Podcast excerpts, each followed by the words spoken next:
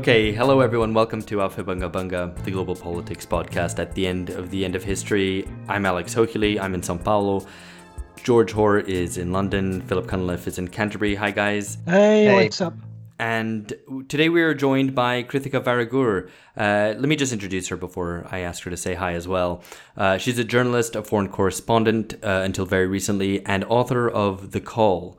Uh, she is focused on religion and politics in Southeast and South Asia in her reporting. Um, and today we're specifically talking to her about her book, The Call, uh, about Saudi religious influence across the world. So, hi, Krithika. Very happy to have you join us. Hi, guys. Great to join the pod.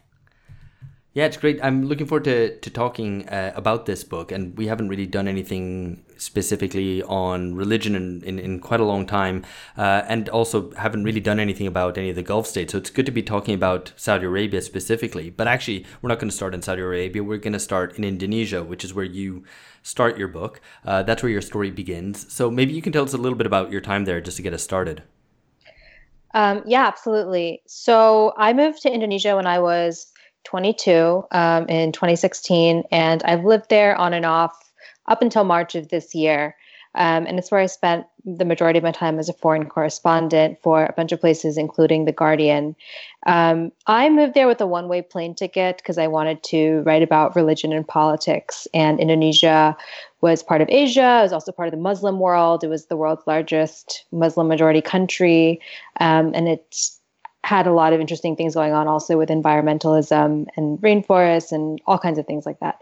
So I just had a good feeling about it, I guess, and I moved there and I loved it as soon as I got there. It was so interesting. Um, and I kind of dove headfirst into reporting um, those things as soon as I got there. Um, it turned out to be a kind of banner year for Islamist politics in Indonesia right when I moved there. There was a really big kind of like mass grassroots Islamist protest movement that happened as soon as I got there. There was a big blasphemy trial, um, and there were also several kind of discrete instances of terrorism in the year or two after I moved there. So there was just a lot of stuff happening, right. um, and and you know it it, it was uh, it kind of confounded a lot of received wisdom we have about what a post-colonial country is like or what a democracy is like today. It's a huge democracy, but it has gotten only more religious, and its public sphere has only gotten more religious with how time. You, how do you mean? How do you mean confounded what we expected? Well, I guess uh, I guess you know uh, I had to certainly internalize this kind of secularization idea that as a country became more democratic, it would become more liberal, pluralistic, and secular. And none of those things were necessarily true in Indonesia. Um, it's become more and more religious since yeah. uh, the fall of the Suharto dictatorship in 98. So religion's been a really important part of their democratic process, and that has been really interesting to report on.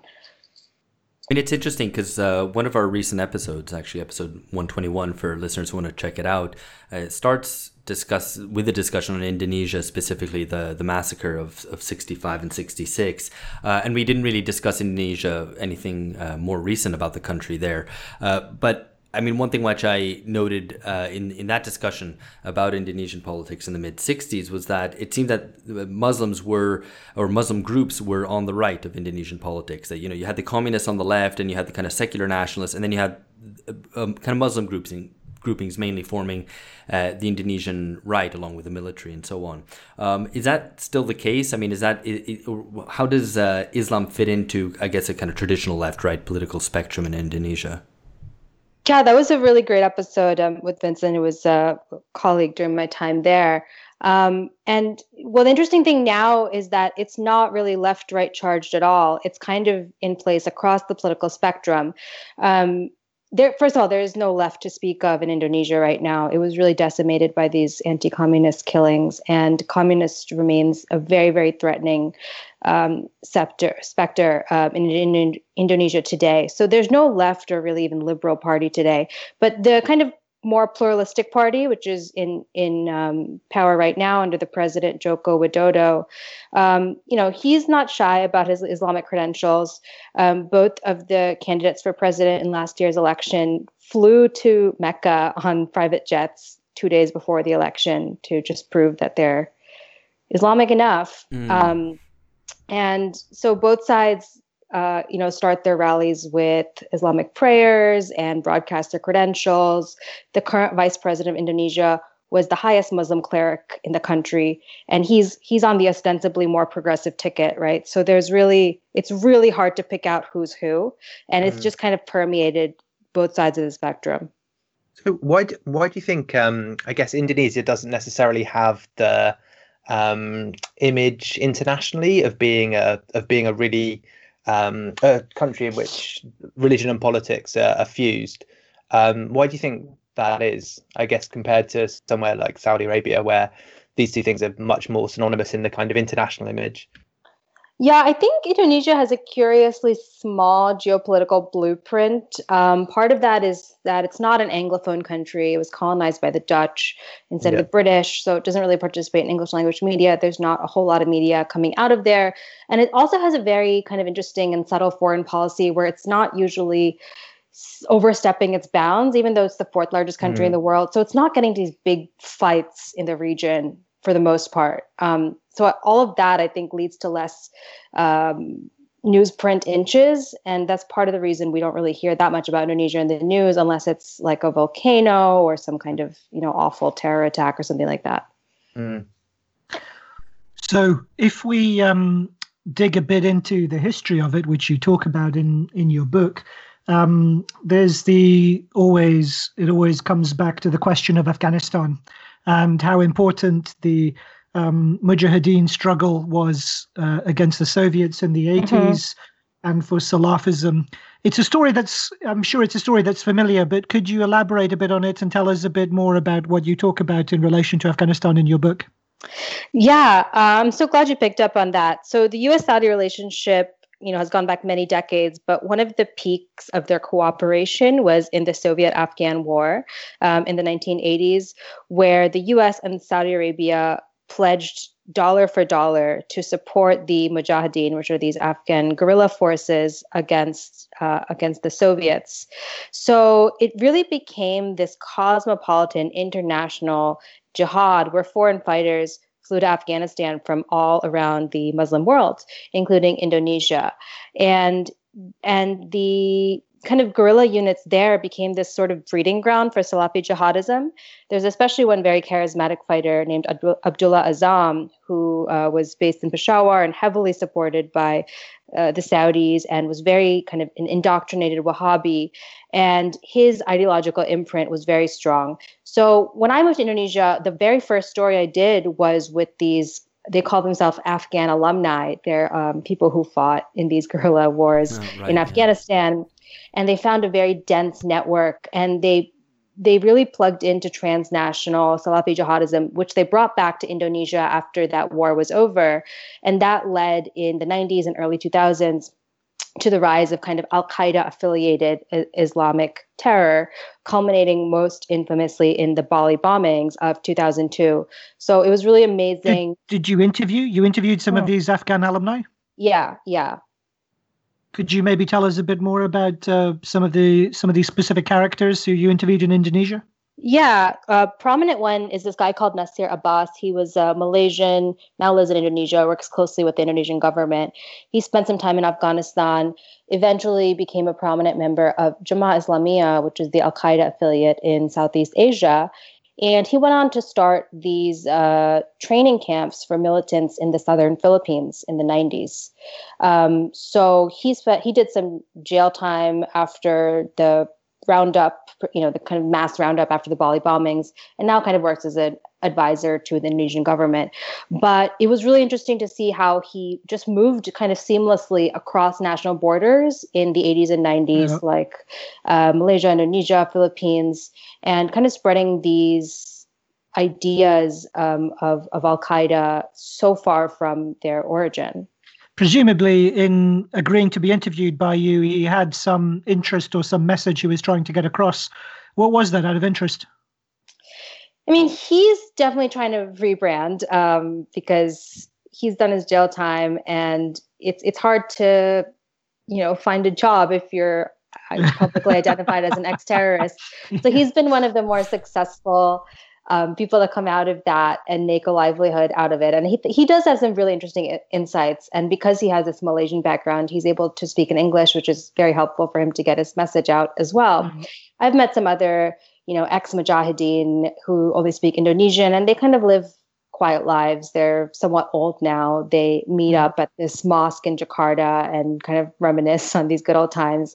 They all kind of joke that they were really bad fighters and they were just in it for a good time. Um, That's but, interesting. Yeah.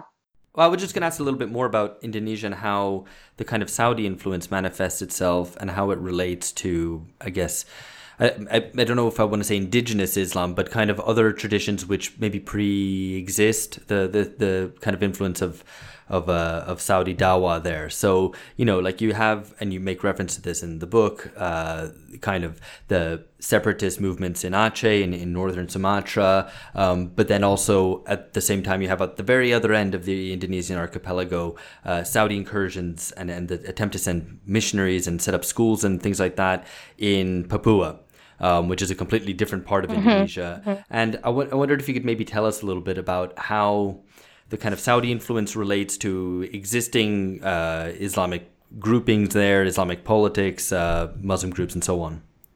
Mm-hmm. Yeah, I mean, it's often been like this foil against which Indonesian Islams have defined themselves for a very long time. Um, you know, what we would think of as traditional or traditionalist Indonesian Islam even from the very beginning of the 20th century, defined itself against kind of Wahhabism. So in the early 20th century, before Indonesia was even a country, this kind of mainstream group called Nahdlatul Ulama or NU, which, if anything, stands for the Indonesian established Sunni establishment, um, kind of formed in opposition to these perceived Wahhabi inroads, where people would go on Hajj and bring these kind of puritanical ideas back to what was the Dutch East Indies, and they were very stressed out about um, the impact of this hardline Islam in their country. So they tried to organize themselves against it. So I think it's really interesting to note that it's always been this foil or this alternate thing against which Indonesian Muslims have defined themselves. Um, and in terms of the effects of Saudi Dawa, which um, is the thing that gives the name to my book. Dawa means the call to Islam. It's the name for all kinds of proselytization. Um, it spread Salafism, which is this 20th century revivalist movement to return to the traditions of the earliest 8th century Islam. So it's created a very large gr- grassroots base for that movement in Indonesia, across Indonesia, all kinds of islands. Um, it's also created this kind of mass intolerance of Muslim minorities like the Shia and the Ahmadiyya, which were really like non existent uh, phenomena until the 80s, basically, there were barely any people who would have identified as Shia before the Iranian Revolution in Indonesia at all. And now there are so many anti Shias that there's a national anti Shia league in Indonesia. So, this idea of picking out other kinds of Muslims for persecution, to me, that's like a really concrete effect of Saudi Dawa. And that's something that comes through very clearly throughout the book. Um, and I think we want to talk about some of your other case studies, and maybe actually for the sake of, uh, for listeners' sake, uh, who aren't familiar with the book, uh, I should say that you know it does cover three different major case studies: Indonesia, Nigeria, and Kosovo. Um, but it also talks a lot about what Saudi Dawa actually is. Maybe we should take this opportunity, uh, if you could, to tell us a little bit more about what uh, uh, what Saudi religious thought is like, and maybe tell us who Bin Baz is, because he's a character who appears uh, quite frequently and, and, is quite an influential um, Islamic scholar. Yeah, absolutely. So, Wahhabism is the state religion of Saudi Arabia. It started in the late 18th century there by this desert preacher named Muhammad ibn Abd al Wahhab, who was very much against a lot of the practices he saw around him that Muslims he thought were deviating from what Islam was really all about. So these include like worshiping at shrines, kind of folk practices like singing and worshiping saints and so on.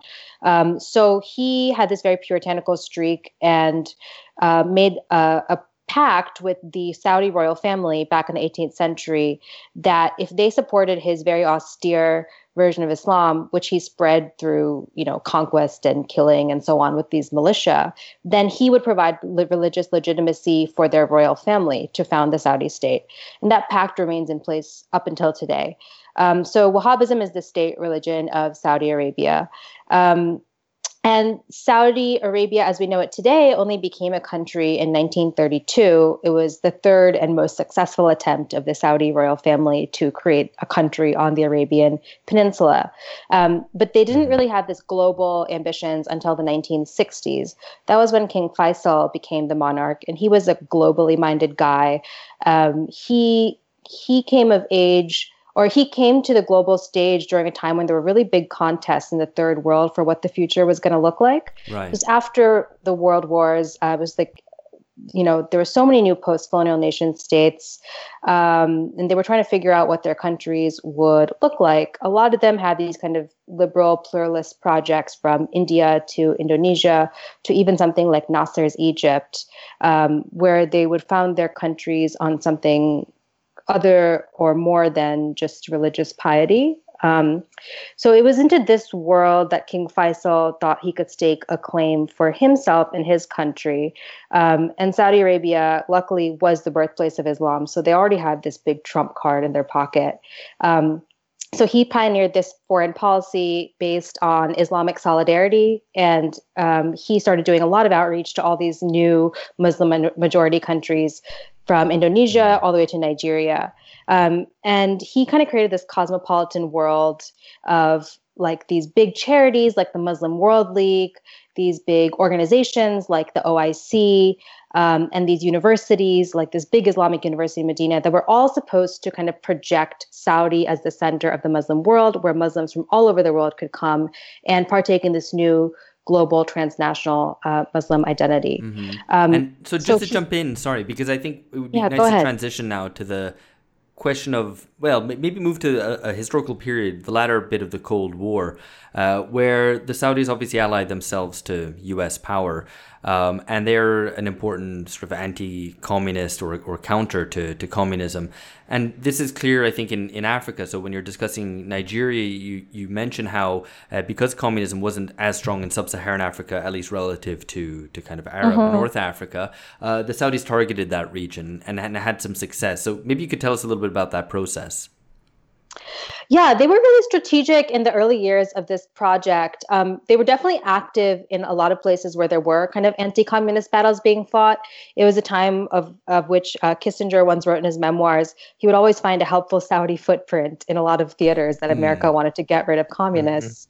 Mm-hmm. Um, but with Nigeria specifically, um, where the outreach started in 1965, it was singled out precisely because it wasn't such a hotbed of, you know, communist activity or stuff like that. It seemed a little bit more like a low hanging fruit. There already were a lot of Muslims there, especially northern Nigeria.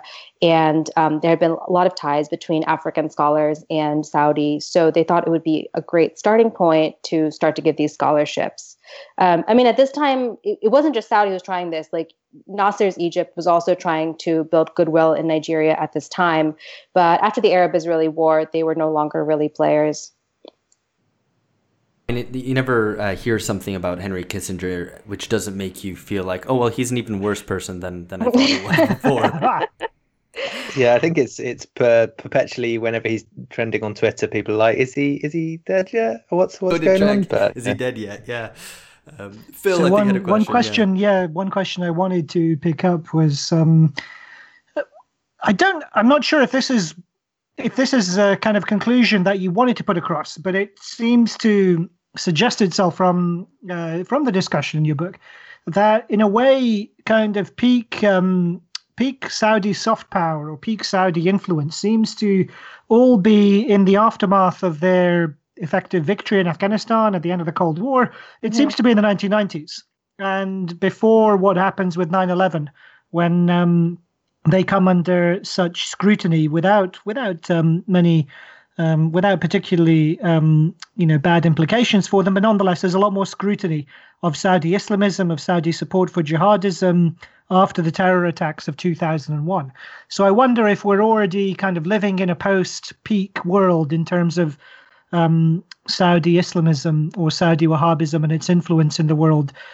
Is that pushing the argument too far, or would you concur? No, no, no. I completely concur. It's definitely peaked. I mean, I think I even wrote my book. Peak Dawa was from 1973 to 1990. I mean, it started tapering off after the Gulf War, but 9/11, we can't overstate how much of a game changer that was. It was you know, devastating for the kingdom's image. Every single person I talked to in all three countries in this book talked about this drop off in funds after 2001. Like people are really, I mean, the world started training its like financial action task force or whatever on so, Saudi. Sorry, just to jump in, just because I mean it's interesting because Phil kind of was relatively downplaying, and you're saying there you can't downplay it that it was very significant. I mean, do you think that maybe just went a little bit more underground, that they had other routes for that money to to reach their destination, or do you think it actually did have a have an actual material effect? I think it had a material effect. I think that there you know, in the 90s, they were very openly, their Saudi charities were very openly supporting Al Qaeda affiliates in the Balkans, Abu Sayyaf in the Philippines. I mean, that that was that kind of thing I don't think is going to happen again. It was pretty outrageous what some of the charities got away with.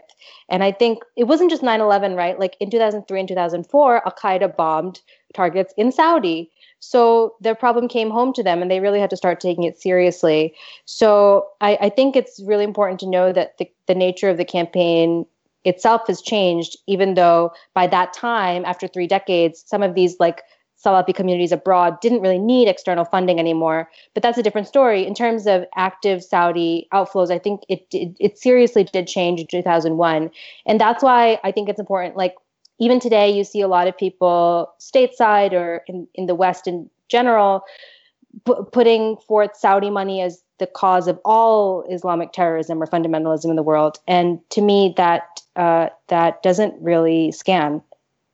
It's interesting. But so, would you be able to tie it into what's happening in Syria um, and Saudi support for um, jihadi militias, Al Qaeda affiliated militias, and various factions in the Syrian civil war trying to overthrow the um, Ba'athist regime there.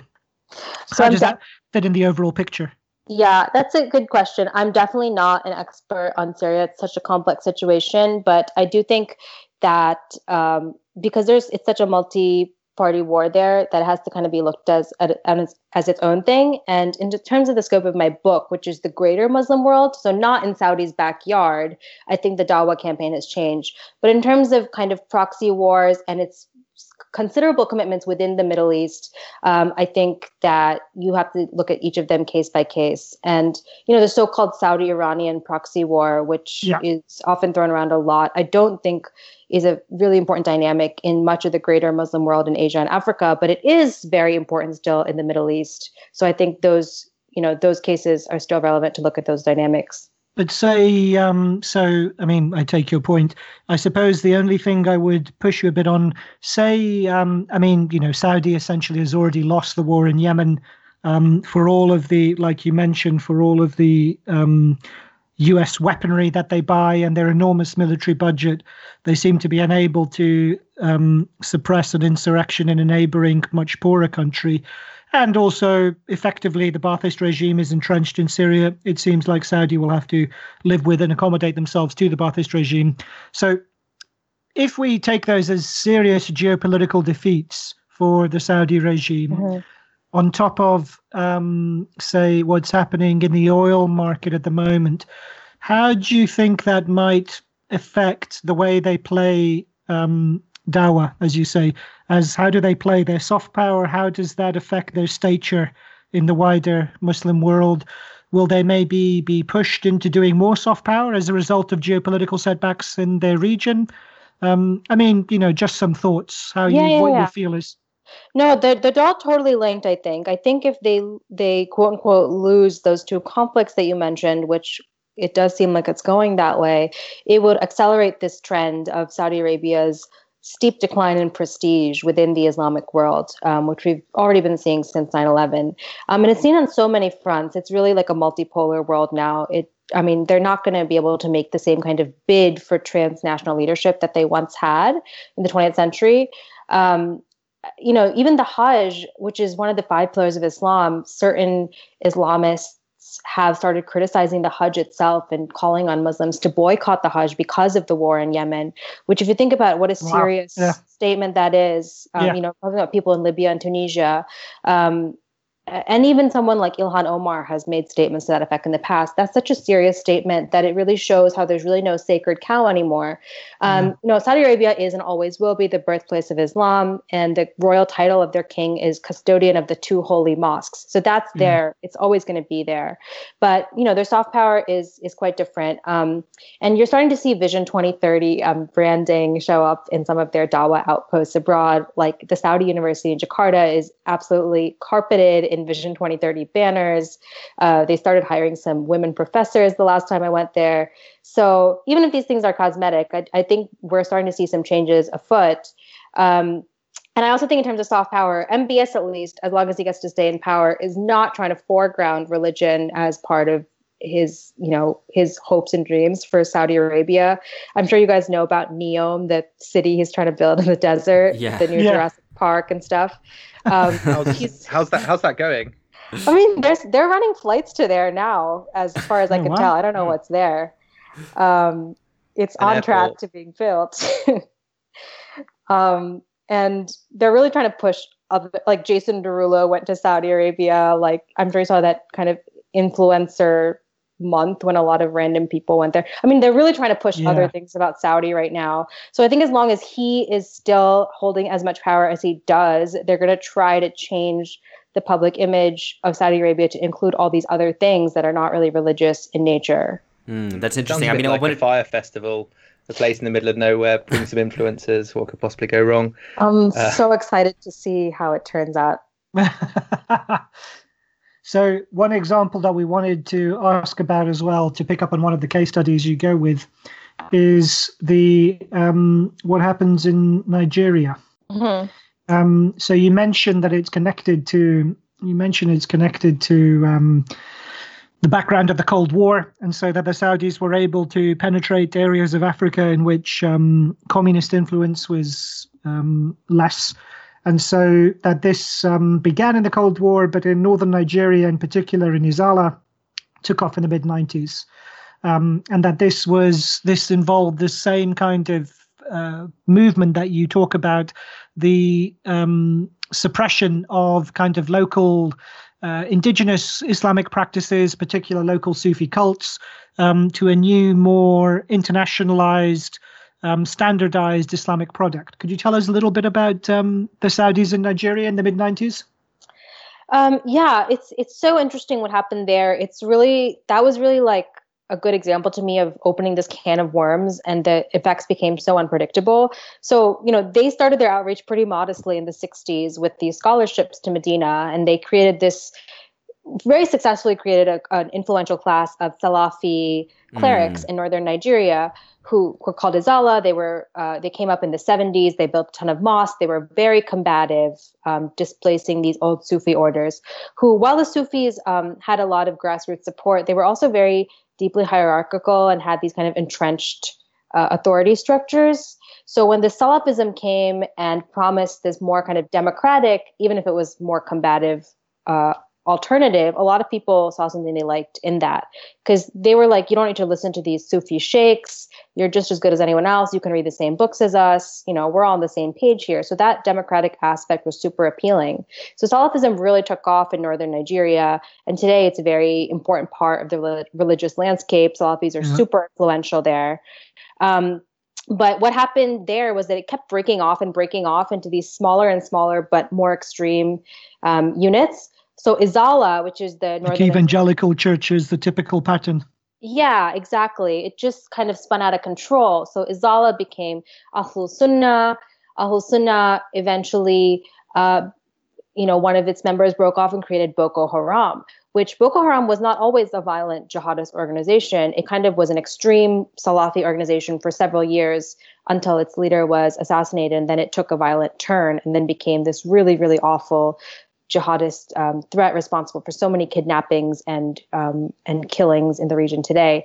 But that is, you know, I don't think Saudi Arabia saw that coming. I don't think they planned for it. At the same time, you see this in so many countries where once you create this large base of Salafis, this fringe often gets radicalized and ends up um, mm. joining some kind of movement like this.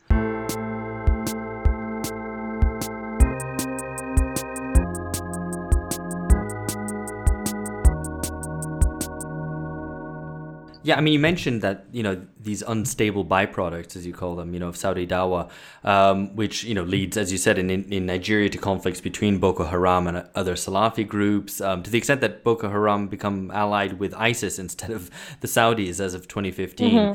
So, mm-hmm. I, I mean, how generalizable do you think this is? That you know the Saudi influence ends up well, on one hand, deliberately trying to create intra-Muslim strife in insofar as it wants to uh, challenge uh, both Shiite influence as well as uh, you know kind of marginalize uh, Sufis and other minorities, but it even ends up creating intra-Sunni, intra-Salafi strife in, in some cases. I mean, is there a way that they operate which leads that to happen, or um, is it just completely accidental, or is it just because of, is it just in the nature of kind of ideological warfare that things will splinter off in random directions and you'll have unforeseen eventualities?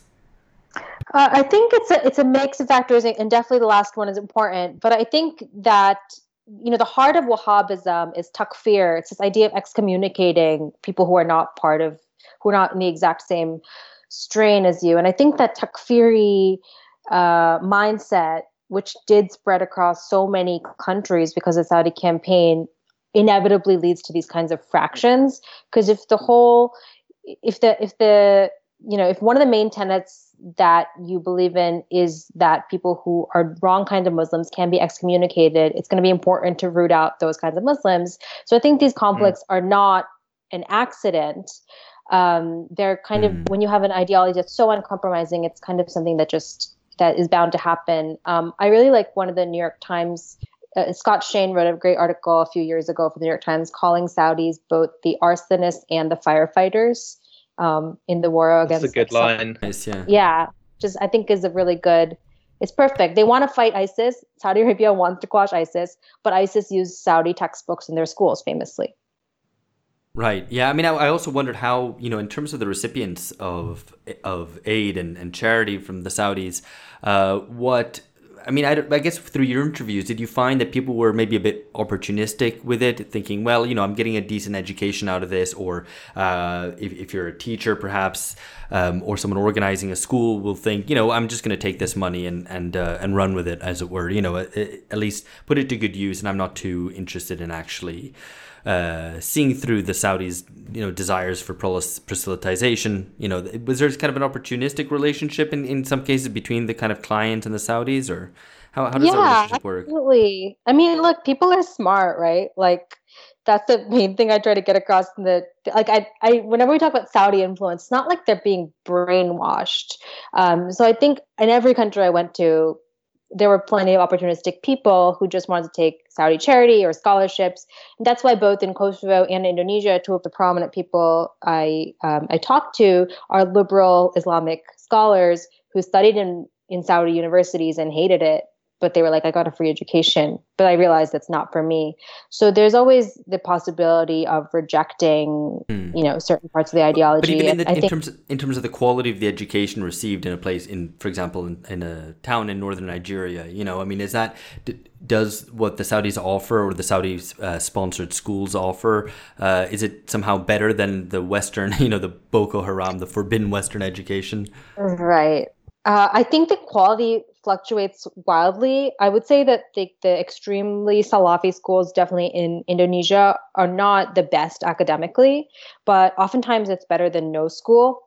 Um, but you know, like the Salafi and Saudi supported schools I went to in, in Indonesia are like very, very bare bones. Um, right. Uh, and yeah, but I, I think the, the the question is not like whether it's a great you know, education, but whether it's an education at all. Um, and I think in Nigeria there's a huge di- like disparity between the different kinds of schools that were supported by the Muslim World League. But I think again, it, northern Nigeria has really low developmental markers, so it's often the difference between any school and no school. Right. right. Hmm. So just to, I guess, move on to the third um, case study which you draw on Kosovo. Um, I guess the, the general question is what you know what what does it add to the historical narrative um, to the argument, but also a kind of, I guess, um, something which which comes through is that there's a there's a generational aspect here, right? Mm-hmm. With the mm-hmm. sons of atheists, the sons of communists rejecting secularism and mm-hmm. embracing religion. Yeah, I really wanted to do a case study in Europe. And obviously, in Europe, the kind of post colonial aspect of Nigeria and Indonesia was not going to be there. So, you know, that's it. It was a little bit of a different situation. But nevertheless, I thought that the fall of the Yugoslavia was a really interesting kind of historical moment in Europe because a lot of European Muslims were affected by that. And a lot of Saudi charities went directly from the Afghan jihad into Bosnia, into Kosovo. So I thought this kind of movement was so interesting, and I was really interested to see what the fallout of that was. Um, so, just really quick for the listeners, um, Saudi Charity came to Kosovo starting in December '98, and then continued um, through the end of the war into Kosovo independence, right up until Kosovo declared independence from Serbia in 2008. And Saudi Charities really helped. You know, obviously America and NATO helped Kosovo become an independent country. But the UN interim administration and the US were not like super interested in rebuilding the religious life of this country that is like 98% Muslim.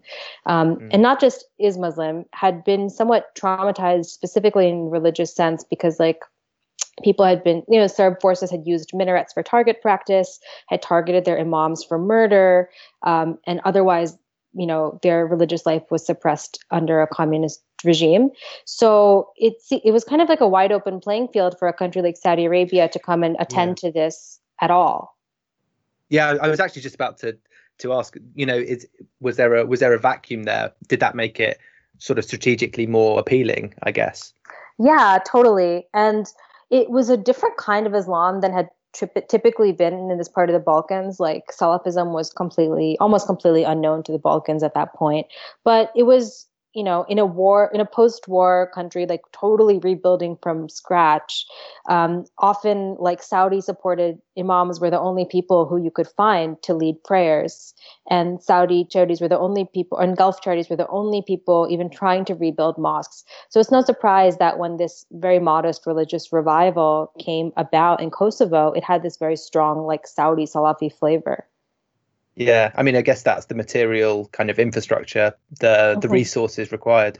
Yeah, I, won- I wonder if I wanted to probe a little on this one is um, if there are any kind of uh, distinctions, I suppose, between um, Kosovo's political elites and uh, wider society. I remember when Kosovo declared its independence in 2008, there were pictures um, in the international press of Kosovo's parliamentarians mm-hmm. um, swilling champagne, you know, quite openly and um, unashamedly. And they're also very, I mean, as you'd expect, they're very attuned to um, to Brussels and to Washington, mm-hmm. and so they're very, you know, they're very um, self-conscious about maintaining their Western credentials and their bona fides in order to ensure the future trajectory that they envisage for an independent Kosovo. How does that tie into um, uh, support for Salafism outside of the political elite? Um, I mean, it's a great question. The political elites in Kosovo, um, and by the way, Kosovo is like mostly ethnic Albanians, are very secular, and there's such a strong secular tradition among Albanians, both in Albania and in Kosovo. And it's such a secular country today that like you're not even allowed to wear hijabs in government jobs there. So there's like a pretty stark divide between some of this grassroots revival and the official state rhetoric. And yeah, as you pointed out, they're very, very keen to join Europe and be considered Europeans, and their statehood is very contested today. It's not universally recognized, and Kosovar passports don't get you very far. Um, but uh, it is interesting. Even the Salafis I met there are very keen to be identified as European Salafis, and mm. they all shook my hands, and right. they bragged about going to London to give sermons to the Albanians there and things like that. So interesting. Yeah. They are very much you know they, they, don't i don't think anyone even really sees it as much of a um, of a conflict they think we're european salafis um, i think that the one divide you do see is that as much as kosovar elites want to be part of europe and Kosovo, in kosovars in general many of them want to so bad to be part of the eu it would give them so many benefits um, they're not able to travel almost anywhere legally.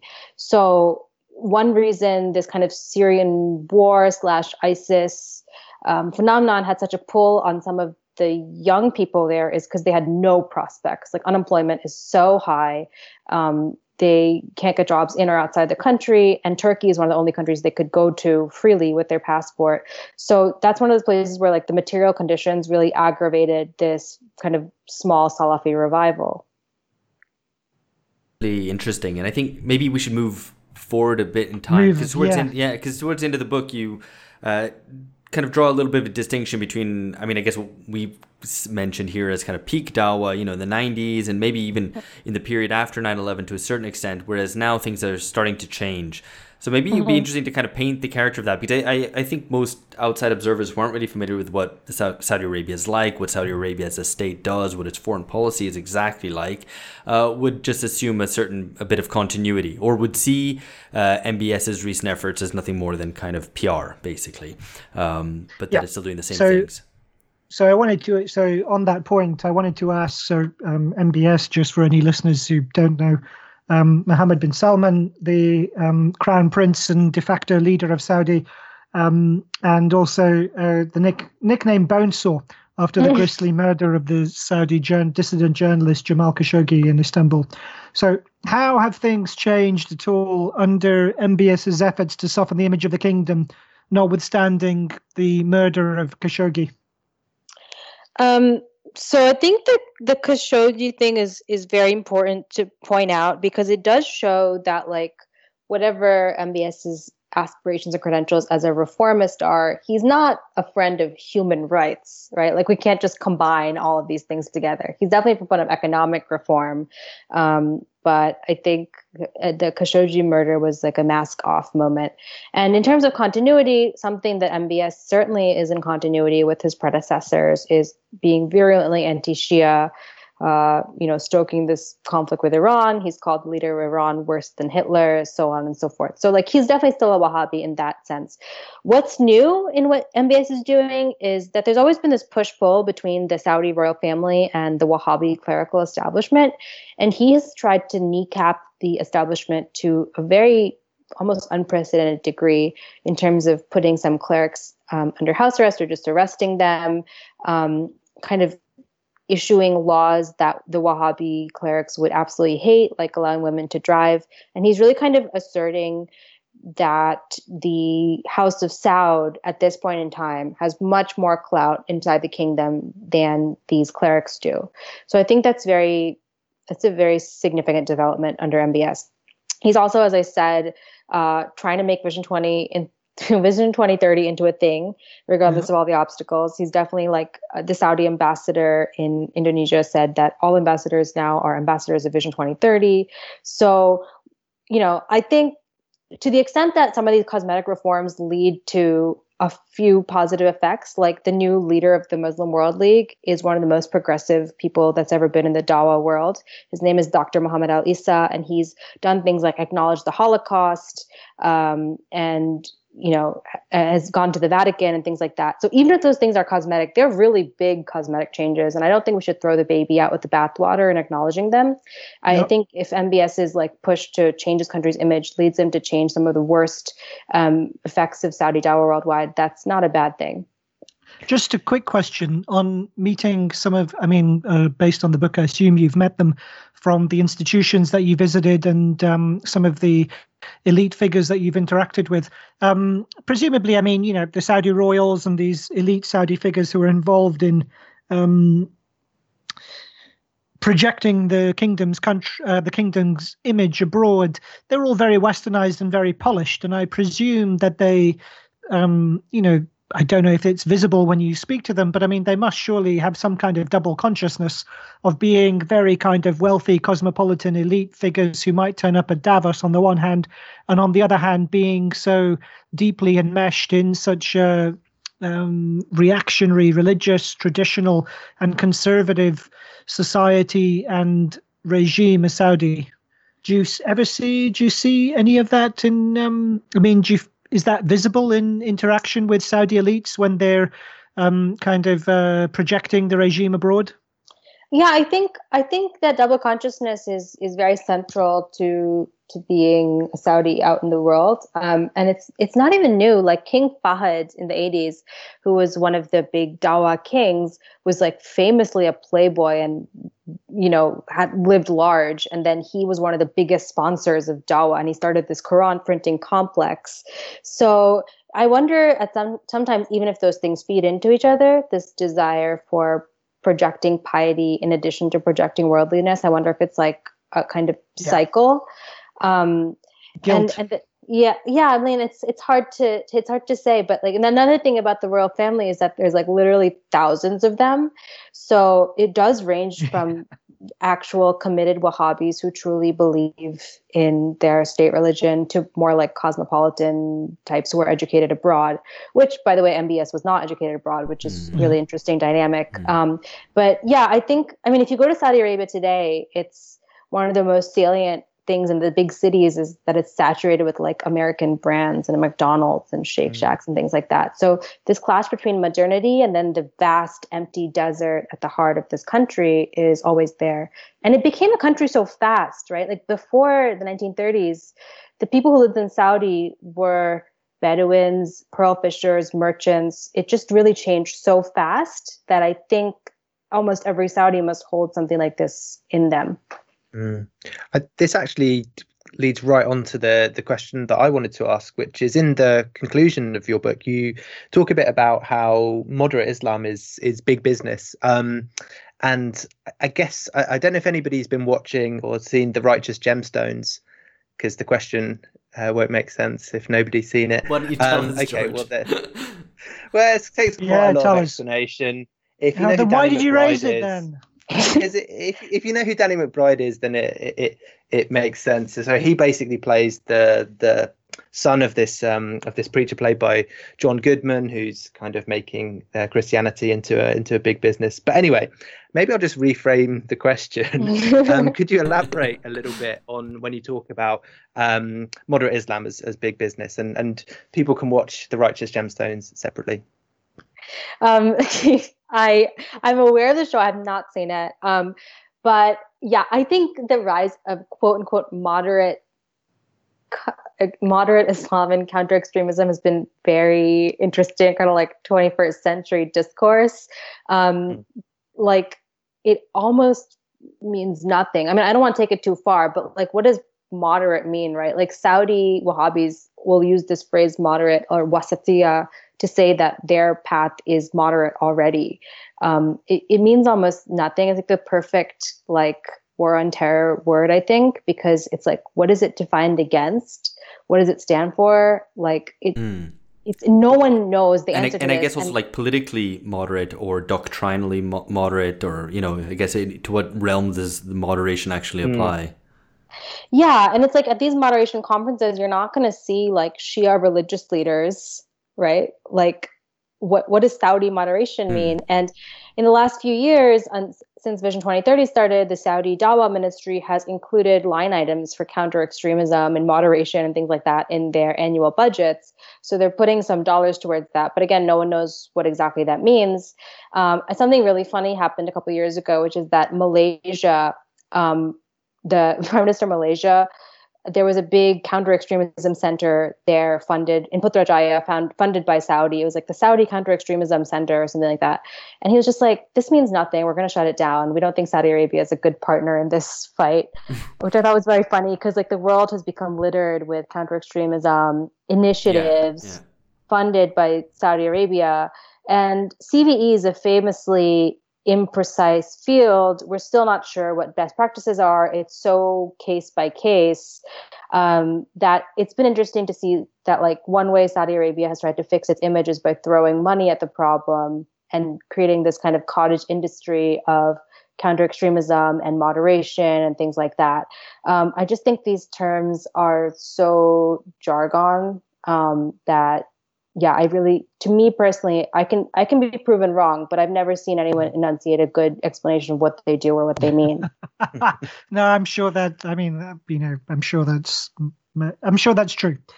One thing I wanted to ask you about, and I'm very curious about it, is um, you mentioned about the success. I mean, so some of the kind of success stories of Dawa, and particularly this was really striking to me in the conclusion. You talk about the um, success of converting Gastarbeiter in Saudi. Um, mm-hmm. Um, you mentioned Chinese, so the immigrant labor, because so many of the Gulf states are built off the back of immigrant labor. But so specifically, the um, the Chinese workers who came to build the Saudi railroad, and also um, you mentioned Filipino, so men in this case, Filipino mm. immigrant labor that converted. And I'm very curious, what's the um, if you could tell us a bit more about what is it that makes Saudi proselytization successful? Um, I have to say, I mean, maybe it's just my secular left wing atheist Western privilege talking, but I, I'm, you know, I struggle to imagine how a Saudi preacher would ever convince anyone. Um, so, what's the appeal? And second, the second kind of the tag on question is how do you think it compares to some of the other great evangelizing religions of our time, such as Pentecostal Christianity? Um, those are all great questions.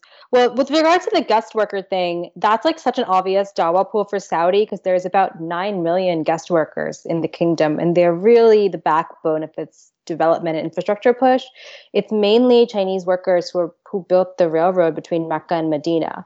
Um, but it was I think one of the reasons a lot of them converted, and I really hope to do some more reporting on this once all of this blows over, is uh, peer pressure because people who lived in this region called the Hijaz were really furious that non Muslims had been even allowed to come there um, to do labor there. So there was a really strong Dawa push, um, and a lot of resources were mobilized there are a lot of Chinese students studying in Saudi Arabia and Saudi students studying in China, at least a thousand, um, both ways. So there was like a pool of people available to help on the language front.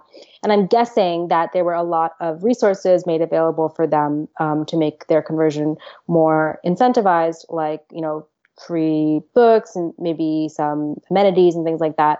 Um, the specifics on the ground are still a little bit unclear, but there's a lot of like mass conversion videos that you can see on YouTube that are very popular subgenre um, on like Saudi TV now. Um, it also it, we're not really sure still whether these guest workers remain Muslim when they go back to China. It's probably much more convenient to be a Muslim while you're living in Saudi Arabia as a guest worker, just for cultural mm. reasons um, and so- socializing reasons. But we're not really sure yet if it sticks with them when they go back to these countries. I do know anecdotally that at least a few people, like maids and domestic workers who worked abroad in Saudi from Indonesia, disliked what they saw there so much that they became Shia. So it's by yeah, no means yeah, very striking. I like that yeah. story. Though, yeah. Yeah. Yeah, so it's by no means a one-to-one correlation, but I think there's a lot of it's very incentive-based program, and I'm 100% sure there's there are a lot of incentives made available for them there. And I think social, you know, social life is is not a small factor when you're in kind of these really estranged conditions working abroad. Um, so but yeah, don't they, I mean, don't they have uh, minders? You know, from the CCP. I mean, wouldn't it cause trouble for them to be um, publicly known to be as Chinese citizens converting to Islam?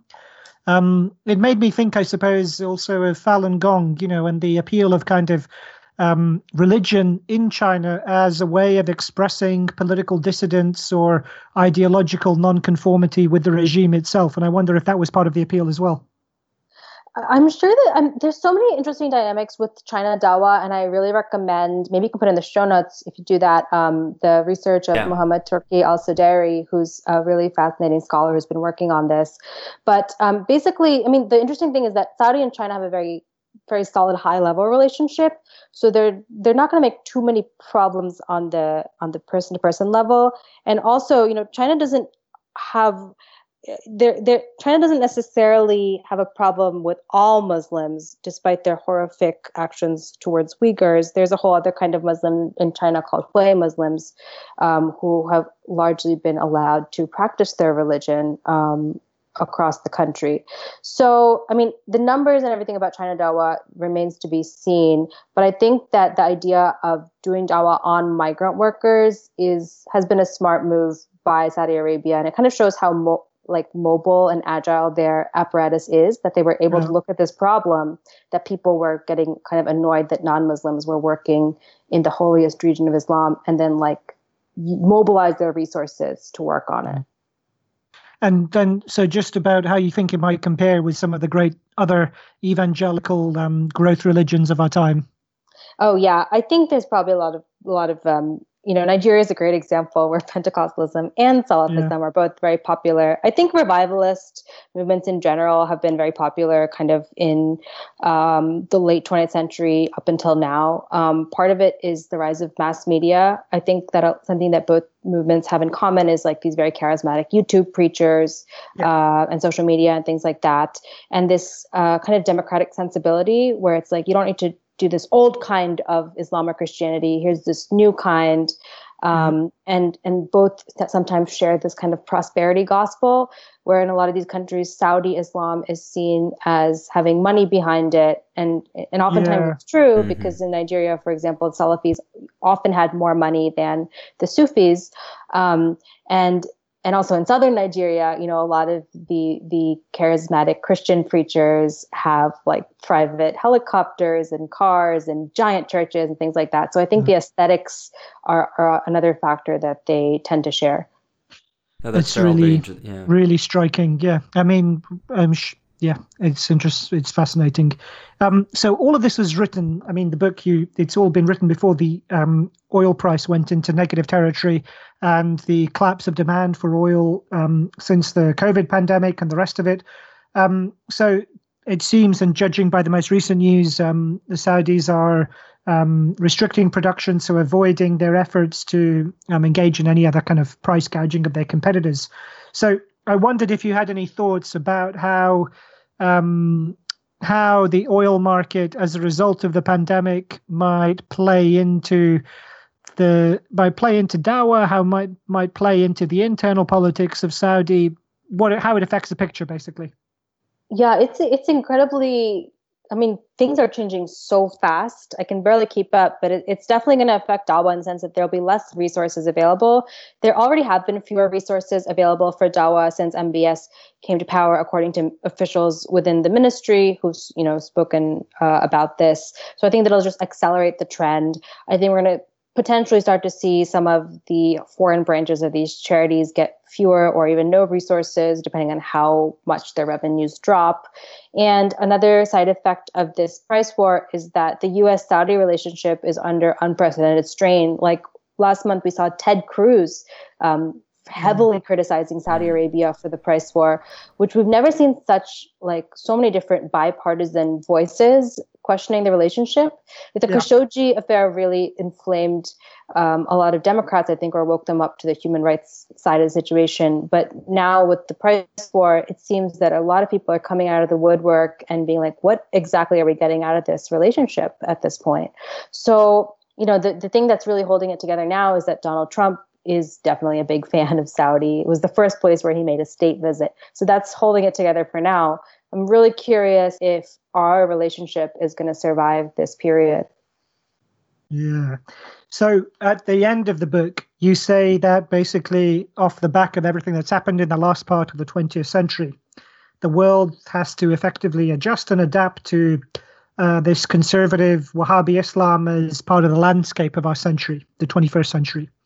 Um, and I was wondering if you could talk a bit more about how you think that will look like, and how mm-hmm. long, how how deeply entrenched is it? Because if so much of it has come off the back of um, you know petrodollars and um, the money which has been spent by the Saudi regime, um, were Saudi to come under, were Saudi to confront serious social unrest or political upheaval in the future, how might that affect the global status of Wahhabi Islam? Um, so, you know, not to get too much in the weeds here, but something I did write in the book is that the Saudi project has tended to create Salafis instead of Wahhabis because Wahhabism is so site specific to Saudi. Yeah. So yeah. these transnational Salafis, I think they don't even need, in a lot of cases, any more help. They they have a lot of internet um, and global media now where they can access resources. And I also think they tend to plateau because, like, the appeal of this kind of religion, while it does have a claim to some part of the pie, it's not like it's universally appealing to adopt these really strict lifestyle practices. So I think mm-hmm. what we find, and this is so clear in Indonesia, there's going to be a, some significant number of Salafis who find parts of this appealing, but the majority of people I don't think are going to become hardline Salafis in, in almost any country. And I, I also think that, yeah, I mean, this is my opinion, but I think that we that people need to take a bit of a neutral stance on this, especially in America. There's like a very prescriptivist culture in policymaking circles that like there's some idea, in my experience, that all kinds of Salafism is bad or needs to be rooted out. And first of all, we're not in a position to do anything like that. Mm. Like we can't influence these countries in that way. But I, I just don't really. I don't think it's a good use of one's time. And I think if you can accept philosophically that part of the religious revival in the world today yeah. means that there are Salafis around yeah. the world today and treat it as a kind of neutral-ish fact, I think that's a very positive step for everyone's mind space. Yeah, and if we're talking about unforeseen uh, consequences, I, I, think a lot of probably U.S. attempts have ended up uh, in sort of strange places when when trying to counter other yeah. influence. So totally. Yeah. Well, I think we might uh, leave that there. That's been really fascinating. And, and for listeners, the book again is The Call Inside the Global Saudi Religious Project. It's by Krithika Varagur, who we've just been speaking to, and it's been very interesting to talk to uh, and learn all this. The book is actually out. It's a Columbia Global Report, is that right? Yes. Okay, yeah. So we'd really urge you to check that out if uh, if you're if you're unfamiliar with with some of what you've just heard here. There's kind of a lot more uh, detail about the organizations and about the way the Saudi uh, kind of whole project works. Thanks so much Thank for having me. This was great. Thank you very much. It's been really good. If you've enjoyed this, over on our Patreon, you'll find a bonus episode in which the three of us discuss some of the themes raised here in a little bit more depth. That's at patreon.com slash bungacast. Okay, that's it for now. Catch you later. Bye-bye.